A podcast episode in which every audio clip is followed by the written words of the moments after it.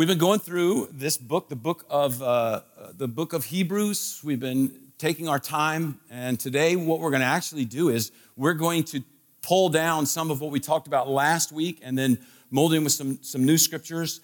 Uh, I wanted to, uh, if we can go to the next slide. We uh, our slide puncher thing that you see me up here banging all the time is now broken. I don't think it's from me banging it like that, but we're going to look at Hebrews chapter 4, 12 to 16 revealing and healing. This is important. So, little review, next slide. Little review is uh, we uh, looked at the whole overview. First of all, we did that at the very beginning, so I just want to remind you of it. Chapters one and two Jesus is better than angels. This is the argument of the book of Hebrews. Chapter three and four uh, Jesus is better than Moses. End of chapter four and verses five, uh, chapters five through seven, basically, is Jesus is a better high priest. Chapters 8 and 9, Jesus is a mediator of a better covenant. Chapter 10, Jesus is a better sacrifice. Chapter 11 through 13, Jesus is the author of a better salvation. Over and over and over, what is he saying? Jesus is better.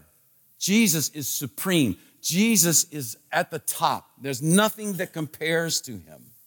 Now, this, cha- this passage today is a, uh, um, it, it, it's a passage that, that can grip you. It's a passage that can be discouraging and encouraging at the same time. So let's go to the next slide. When I was a kid, there was a TV show on that was called Hee Haw, right? Right away, that gives you a clue about that TV show. But I was just like a little middle schooler, and sometimes my family would watch this show and it, it, was basically kind of a country and western show with some, a lot of comedy and some songs and stuff like that. And, and I want to tell you, I went back and looked at a little bit.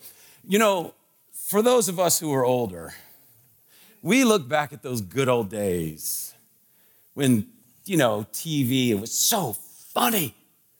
Let me tell you, it wasn't. Hee haw was not that funny.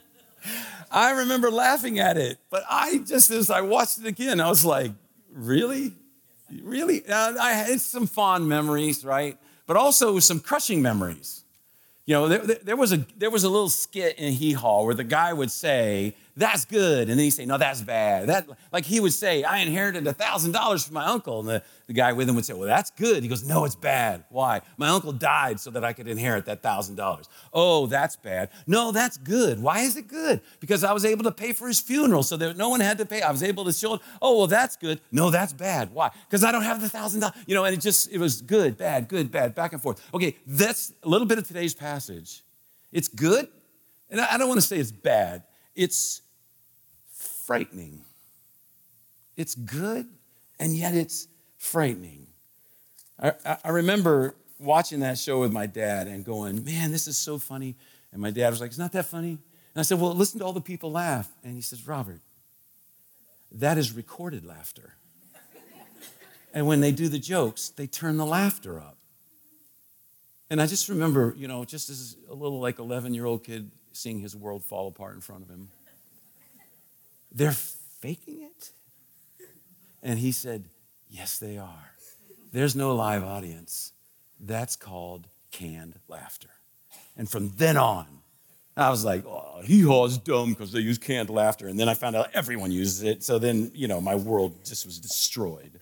So today we have a version of that. That's good, that's bad, that's good, that's bad. We kind of have a little version of this. We're coming up on something. We because why? Because this talks about something that we all can struggle with at a very basic level. We all have a fear of being found out. We get that from our forebears, Adam and Eve, it's universal. We hate criticism because it means we're being found out. Now, I know sometimes people can criticize and they're wrong, and I understand that. But I'm not as afraid of wrong criticism as I am of right criticism, criticism that reveals me. I hate criticism that's right. I hate to be found out. We all do. Jean Paul Sartre said this, uh, next slide. We hate criticism because we hate to be looked at the gaze of the other that someone else sees me for who I am. it just occurs to me this only can happen at First Church. We just went from hee haw to Sartre. We went, I mean, the, the, full culture right there. We are all about culture with a capital K right there. Adam and Eve, they hid themselves. We continue to do that today. We use other things like social media. We create a persona that we want to be. But just like Adam and Eve, God comes looking for us. He comes looking for us. He comes searching. And not only does he look for us, he looks at us. And that's going to take us to our first point. Next slide. There is a terrifying standard. There is a terror, and this is strong. And I, I purposely made this strong because it is strong. We have a God who comes and he looks at us and he sees us. Next slide. Verse 12 says, For the word of God is alive and active, sharper than any double edged sword. It penetrates even to the dividing soul and spirit, joints and marrow. It judges the thoughts and the attitudes of the heart. Nothing in all creation is hidden from God's sight. Everything is uncovered and laid bare before the eyes of Him to whom we must give account. So there is this terrifying standard. You know, Jesus said, He said this. He said, Look, you, you, you are to be perfect as my Father is perfect. And we have a God who sees us not just what we do, not just our actions, He sees our motives, He sees our thoughts and intents. This is incredibly scary because you can run, but you can't hide. Parents, remember, remember when your kids were little, and some of you haven't gotten there yet, and that, that's okay, but they were little and they would just wither under your searching glaze, glaze, graze, gaze. Help. they would wither. You could look at them and say, Did you really do that? And you just see them go, Yes. I'm sorry. You know, they, and that lasts about three or four months, and then they learn how to hide it from you. And that goes on for the rest of their lives. Just get ready for it. All right. But not with God. He sees our pretensions, He sees right through it. He sees our heart, He sees our motives. So when Jesus says, Be ye therefore perfect, as my Father is perfect, this is a terrifying, that's a terrifying standard, right? That's a terrifying standard. We look all the way back, Genesis 15, when God comes to Abraham and says, I'm gonna, I'm gonna make a covenant with you. And what's interesting in that passage is Abraham is not thrilled about this idea. Why? Because he knows if, if there's a covenant between me and God, which one of us is most likely to fail? Right? And when they would cut a covenant, the penalty for failing was death. One person would walk through this blood where these animals have bled and would say, May you do unto me as we have done unto these animals if I break this covenant. Can you imagine? God says that, and then go, okay, Moses, it's your turn. And Moses is like, ah, bah, bah, bah. No, right? In fact, we're told that there's this terrible darkness descends on him, terror, and God puts him to sleep. Why does God put him to sleep? I'll be honest, I think, I think, and this is my opinion, it's so he doesn't run away. Because can you imagine you've made a covenant with the most powerful being in the universe and you're to walk through blood and you're to say, May you do unto me as we did to these animals if I let you down, God? Moses knows three minutes in, I'm a goner. He knows it right? And what happens? What does scripture tell us happened? Some of you know this, so it's no big surprise, but it's always striking. God walks through the second time. God walks through the blood. And he says, You may do unto me what we have done to these animals if you break the covenant. God says, I know you're going to break it, so I'll take the fall. I'll take the penalty. Through my son Jesus, I have walked through the covenant, I've walked through the blood, and now you broke it. I'll pay for it. That is amazing. It's amazing. So, Jesus says, Be perfect as my heavenly Father is perfect. Not only your actions, but your motives are judged. That means that some sort of cosmetic form of goodness just doesn't work. The outside can look good, but the inside can be unclean. Pure deeds require a pure heart. And I, I read, I was reading the other day a, a couple of theologians, and one of them was saying the greatest danger for religious people is not sinful deeds, but their good works that cause sin in their lives. How does that happen? How does the good works cause sin in their lives? Well, what happens is when you're doing something good for the wrong reasons, it will corrupt you. You start to feel superior to other people. You start to feel comfortable condemning other people. You, you're fine with wishing bad things to happen on people that you judge are the bad people. They're not like me. They're not one of my kind. They're the bad ones. You start to feel that you've earned a greater standing with God because you've done things for Him. You lose, sight, you lose sight of the fact that you come to Him empty handed. Matthew 23. Matthew 23 is a sobering passage. It is Jesus talking to the most pious, the most religious, the most well behaved, law keeping people in the whole world. They tithe, they kept the law, they did everything right. They did all the right things. They were the scribes and the Pharisees. And Jesus in Matthew 23 basically starts punching them in the face over and over and over and over. He says to them, you, if you read that passage, you'll see it. He says to them, Woe to you. He pronounces woe upon them. You guys are going to get it for this. It's like boink, right? He says, You teachers of the law, you Pharisees, you're hypocrites. Bam! He punches them. You clean the outside of the cup and the dish, but inside they are full of greed and self indulgence. He says, You're greedy, and all you think about is you the whole time. Bong, right in the bong. Is that a good word for punching in the face? Bong, right? He says, You're blind. You think you're the ones that see the best. You're blind. Ow. He says to them, First clean the inside of the cup of the dish, and then the outside also would be clean. What does he tell them? It's got to start on the inside, and it's got to work its way out. That's how God changes people. If you have children, you know you can dress your kids up and make them look wonderful but you know the little demon that's inside that suit, right? You know. You know.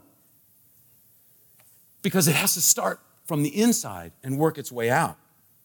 And Jesus keeps going. He calls them whitewashed tombs. He says, You're like a tomb that has just gotten a fresh coat of paint.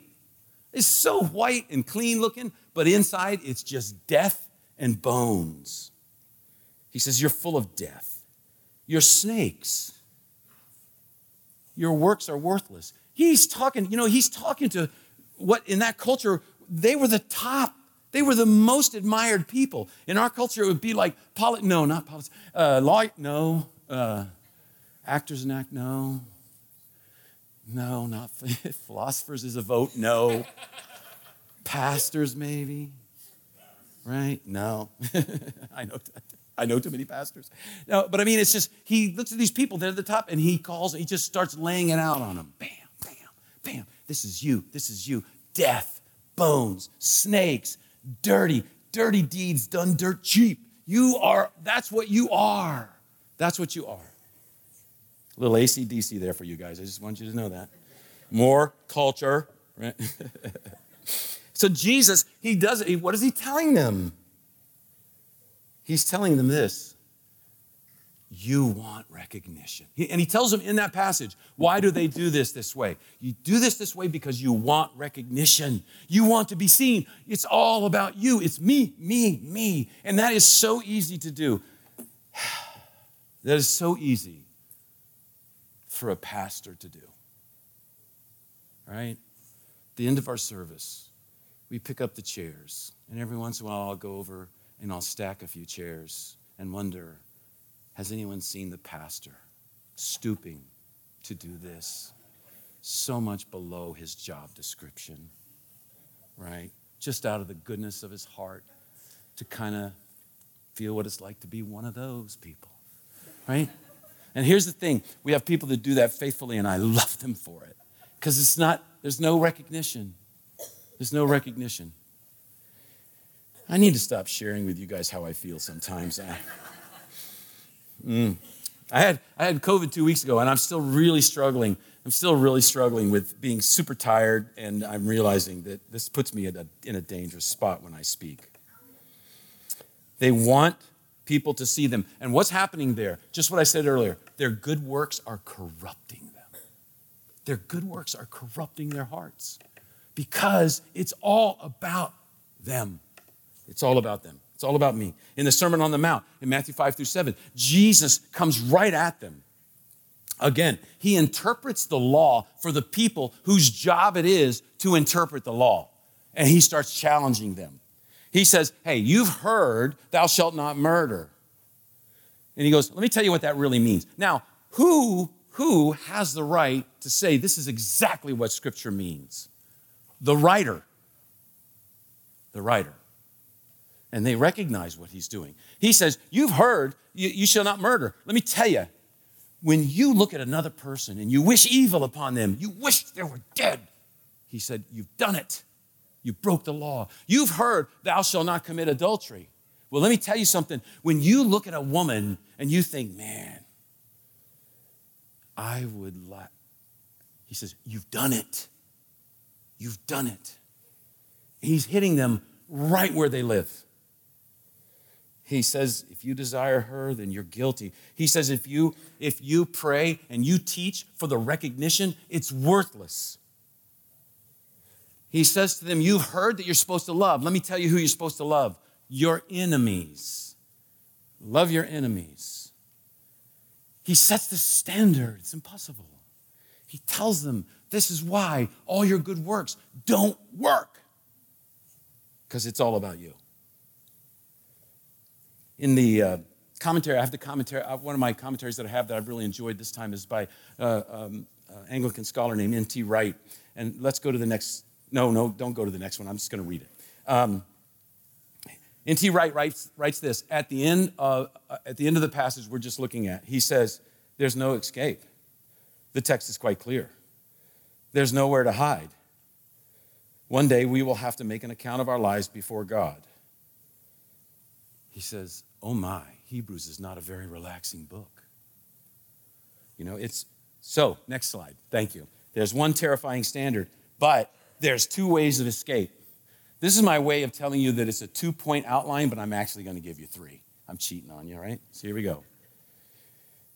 One terrifying standard. We see what the standard is. Now, two ways of escape. Next slide. This is from this is verse 12. For the word of God is alive and active and sharper than any two-edged sword. It penetrates even to dividing soul and spirit, joints and marrow. This is the idea that, uh, uh, that the word looks, it pierces, it sees.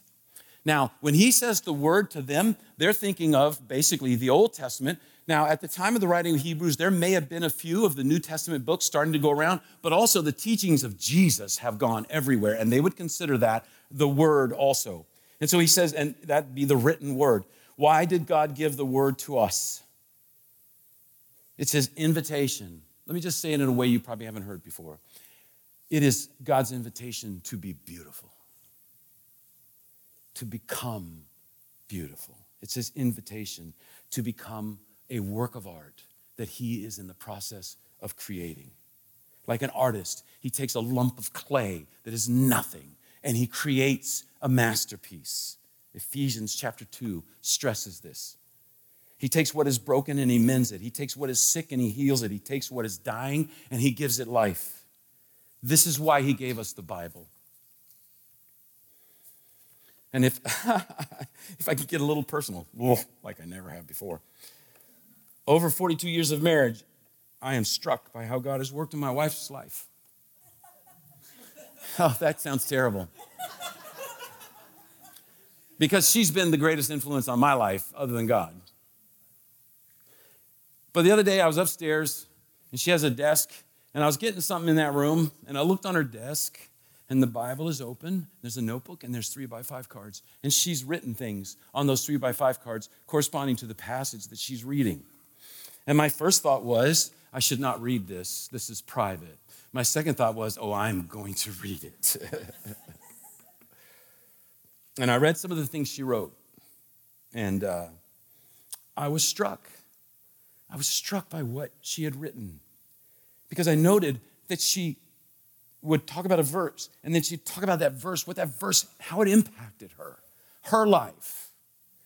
And God has done that. God has worked over the course of her life. Her life is a miracle. You see, the Bible was reading her as she was reading the Bible. And this is something I think we, we, we could think about. Let's go to the next slide. This is important, I think. We must allow the Bible to read us as we read the Bible. Because the Bible searches, it's a two edged sword. It gets down to the tiniest of places, it works its way in. In verse 12 says it judges. That's the Greek word kritikos, where we get critique.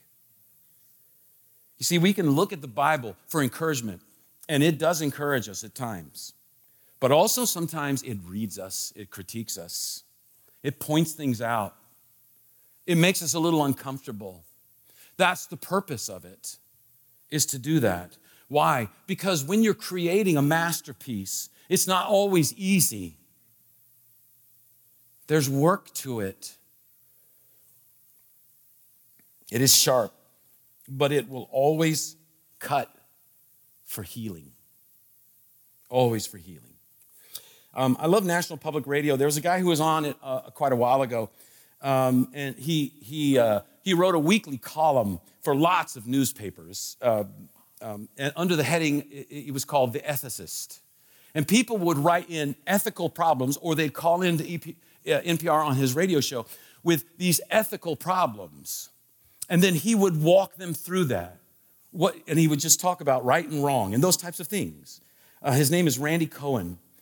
And uh, when he wrote, he left NPR and then he stopped, stopped working for newspapers after about 12 or 14 years.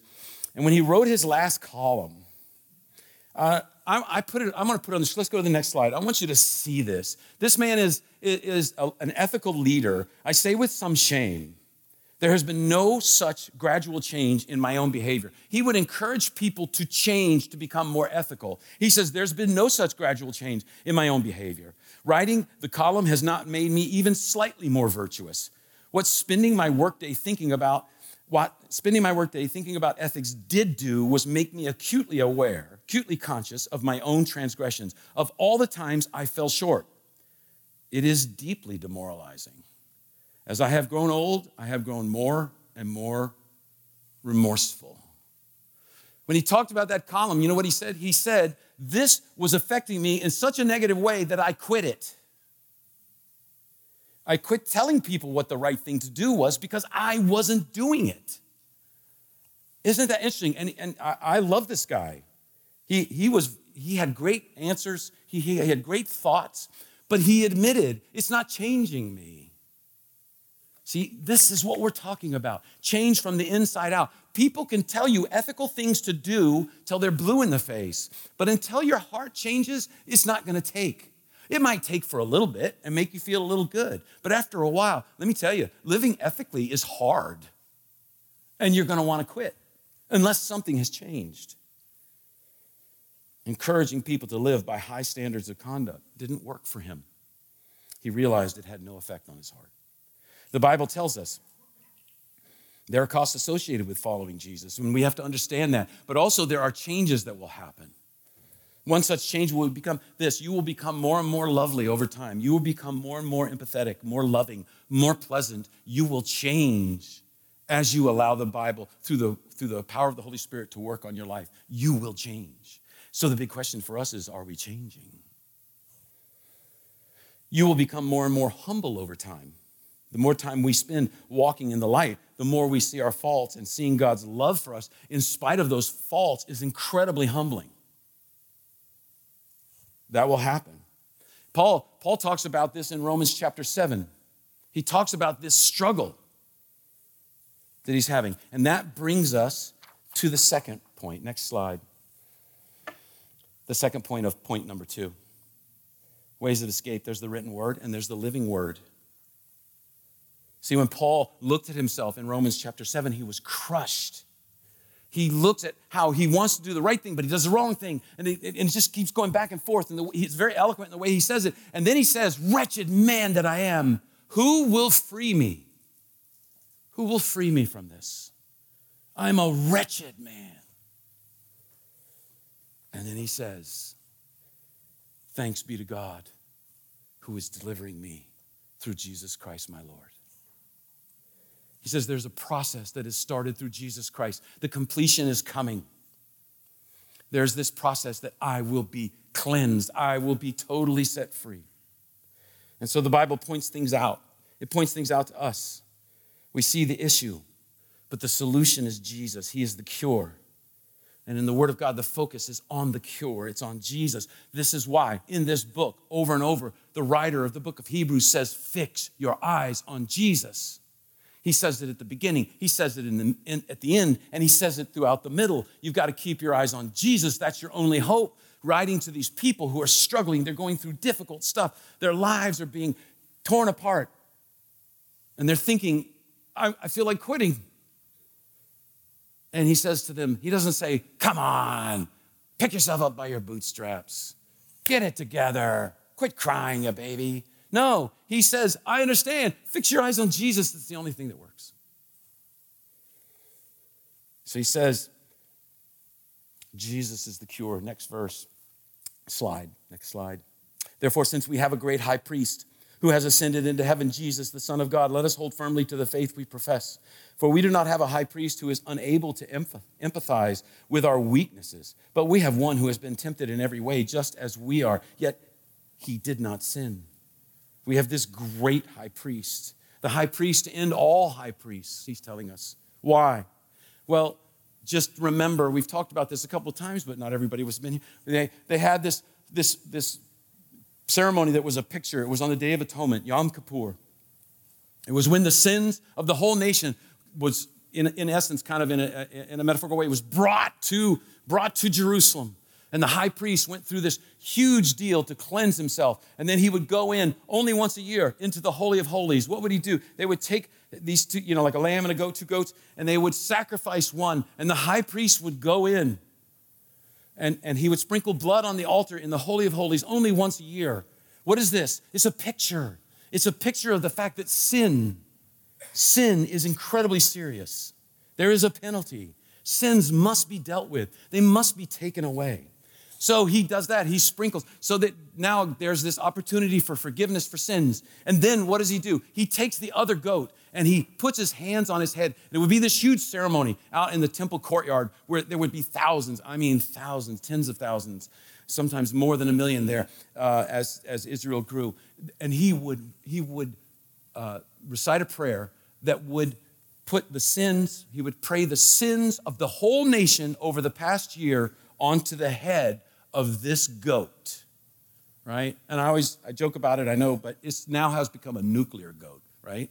This goat has the sins of over a million people residing on its head. So what do they do with this goat? They take it out into the wilderness.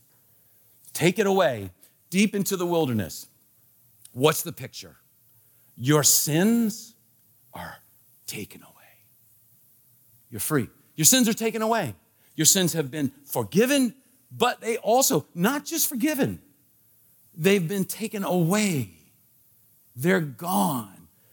I mentioned this, this is always, I remember as a little kid one time telling my dad, I'm sorry I did something. And he looked at me and he said, It's the seventh time you've done it. When are you going to take care of this? And all of a sudden, it hit me. It was a stunning thing as a child. My dad's keeping score. My dad's keeping count of my sins. Of my sins. And I wasn't, I wasn't a Christian. I didn't know anything. I didn't know, even know if I expressed it as sins. But I just had this horrifying moment that I had a father who was keeping a record, that somewhere there was a notebook that he had that had everything that I'd done wrong. And that was a frightening, horrifying thing. And God is teaching them not only are your sins forgiven, they're taken away. They're taken away. And this is a picture of what? This is a picture of Jesus. When Jesus shows up on the scene, John the Baptist says, oh, Behold, It's the Lamb of God who's going to take away the sins of the whole world. Behold, the Lamb of God. Take away the sins of the whole world. And so, Jesus now is this ultimate high priest. Why? Because he's the lamb that was slain and he's the goat that takes the sins away. He does it all. And scripture tells us he does it once for all. It doesn't ever have to happen again. Later on, we're going to see in Hebrews where God says, "I've put them. I don't. Even, I, they've put them out of a place where I will remember them. I will never. God will never. If you are a follower of Jesus Christ, God will never say, "This is the seventh time." When are you going to get serious? He won't say that because if if if there's been openness and confession between you and God, you come up to Him with that sin, and He's going to go, "Well, this is the first time to me." Because the other six are gone. They're gone. This is incredible. He is the offering that was slain. He's the high priest that offered himself. And he's the scapegoat, that goat that takes away the sins of the world. He's the, he's the great and final mediator between God and man. And he knows, and we, we talked about this some before, he knows what it feels like to be tempted. He knows it. He knows what it feels like to suffer pain. He knows what it feels like to suffer heartbreak. The, the writer's telling us the word. The word shows us. And then we have this living word, Jesus, who now, next slide, gives us this. Let us then, because of what I've told you about Jesus, approach God's throne of grace with confidence so that we may receive mercy and find grace to help us in our time of need. This is what happens when a person becomes a follower of Jesus Christ. Suddenly, this is us. We can approach, it says, in confidence. Why? Because our great high priest, who is like us, has provided the way. Our sins have been dealt with, dealt with. The, the debt has been paid. God sees every motive in our heart, and that can be frightening. But now it becomes comforting because he's, it's the eyes of love. We now have this confidence. That word confidence in the Greek has this idea of openness, it's freedom, it's lack of fear. And one part of it is it says to be able to speak directly and plainly without having to guard your speech at all. God says, What is it, my child? And you can just say it. You can just say it. This is what's so great about the book of Psalms. What do those psalmists say sometimes? They go to God, and what do they say? They say, I feel like you left me. I feel like, I feel like you're doing me wrong, God. I feel like you are not caring for me. You're not showing me love. All you're showing me is, is the back of your hand and pain. They went with full confidence to say exact. And God says, Yes, that's what I want. That's what I want openness, freedom, lack of fear. You can speak to me plainly. We have that now. Knowing, he says, that you will receive mercy and grace. And I, and I know these are kind of abbreviated and not totally uh, explaining the words, but just because you can hang on to that. Mercy is not getting from God what we deserve to get. That's what mercy is. Grace is getting from God what we don't deserve to get. You see, mercy steps in and it takes, it takes what we deserve, it takes the penalty. Grace steps in and gives us something we don't deserve because we didn't earn it joy and peace, eternal life. Those are given. And so now, Scripture, when it shows me something about myself that I'm ashamed of, I don't have to be ashamed anymore. It's been taken care of. Jesus said on the cross, It's finished. The crushing gaze becomes a healing gaze. The penalty is paid. You are free. This is the rest that he's been talking about in chapter 4. Here it is. This is where real life change happens. You can go out from this place knowing that you are wholly exposed and you are not rejected. You can go out from this place knowing that you are completely known and you are completely loved. Do you see? You see how when you begin to understand this, you begin to come to grips with this, you begin to take a hold of this, this can change your life. And it changes your life from the inside out. I am completely known and I am completely loved. Then I have a confidence now. I have a confidence that can be complete. There is nothing that someone else can do to me that takes away my standing in Christ. It can't happen. So I can be confident in that. I'm secure. And it's not that I'm better than any other person, far from it. I have now come to grips with how bad I am, and I have been freed from the sin and the shame that comes from that. Someone can confront me when I'm wrong, and they can say, Bob, you did this, and it was wrong. And I can say, Yes, it is true. I'm sorry for doing that. Please forgive me. And they say, Okay. And my next thought is, um, Is that it? Yeah, just that. I'm like, Okay, great, because there's a whole lot of worse stuff that you don't know about. And I'm just glad I don't have to deal with it with you right now, right? Because God now has said it's taken care of. It's taken care of. Um, I know I know, I, I, I was thinking about this, and I know it can sound a little judgmental, but there was a church I used to go to, and uh, there was this older guy, and uh, he was incredibly grumpy and negative all the time. And you know, at that church, there were all kinds of things that happened over the years that shocked people. This is terrible right? But here's something that never shocked them this guy did not seem to be changing at all, he seemed to be getting worse. Now, he came faithfully. He gave faithfully. He served on committees. He dressed nice. He obeyed the rules. But this is the shocking thing to me that no one thought was shocking. He didn't change. And, and you know, people, I talked to a couple people, I just said, What is the deal? This guy's really giving me the gears sometimes, and he says mean and hurtful things to me. And they're saying, Oh, don't take it to heart. He's just grumpy. He can be a little mean, but don't take it seriously. And people made excuses for his behavior. You know, here's the thing no one ever said, oh, he cheats on his wife, but don't, t- it's not serious. It's not a big deal, right? Oh, she's a thief. I mean, she steals. You got to watch, watch your stuff around her because she will steal, but it's okay. It's not a big thing. No one said that, right? Somebody, some there was there was infant. It was like, oh, we got to do something about it. over here. Oh, we're going to do something about this. I said, well, this guy, he's mean. That's, you just understand. Just understand. And I know that came from a good place for a lot of those people. They were trying to be loving. But it struck me nobody's outraged about this. This is not a big deal. Nobody said, you know, like they see something and they go, we have to take action. We've got to do something about this. This is really bad. And I, am not saying that was wrong.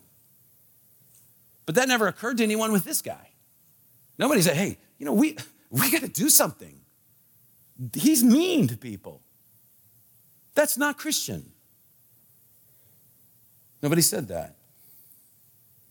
Nobody was outraged with what people, other people did and said, and they called themselves. I mean, people would be outraged and say, oh, they call themselves Christians. But there was no outrage where someone said, There's a person who calls himself a Christian and he does not change. And that is, a, is astounding. N- nobody said that. You see, we're supposed to be changing, and it's a process. You know, when Paul says, thanks be to God, he, he, he, uses a tense that shows that it's a, something that happened and now there's a process that's involved. He understands that in terms of how Jesus Christ is, is changing his life. It's the same thing for us, it's a process. And there's ups and downs sometimes. I know sometimes we take two steps forward, two steps back, or whatever, you know, we, we, we struggle. That's understood. But over the long haul, over the long haul, we're supposed to be growing and we're supposed to be changing.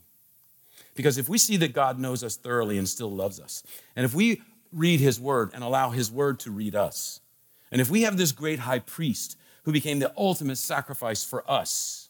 And now in him, we receive mercy and grace from the throne of God. We go to the throne, and God says, I've got mercy and grace here for you. This is what I have for you. Then we have to change. It's inevitable. Because now, through the power of the Holy Spirit and the power of God's word, change is possible in your life. Let's pray. Father, we thank you for your word. We thank you for the power of your word, that it grips us, it grips our hearts. We see more clearly. It takes away the blinders sometimes that we have in our lives that fool us. It takes away the deceit that so easily leads us astray. And God, we thank you for that because that's what we need. Lord, we thank you that you change people from the inside out. It's a heart change. Help us to be willing. Help us to make time to allow your word to read us and allow your spirit to bring it to our attention and impact our hearts. And we thank you, Lord, that that is possible now, that that can happen and will happen as we do that. We yield to you this morning as we leave this place, Lord help us to understand who we are in you. Help us to understand our standing with you and how that impacts the way we live our life, the way we live at home, the way we live at work, the way we live in our neighborhood, the way we shop. It impacts every aspect of our lives. And we thank you, Father, in Jesus' name. Amen.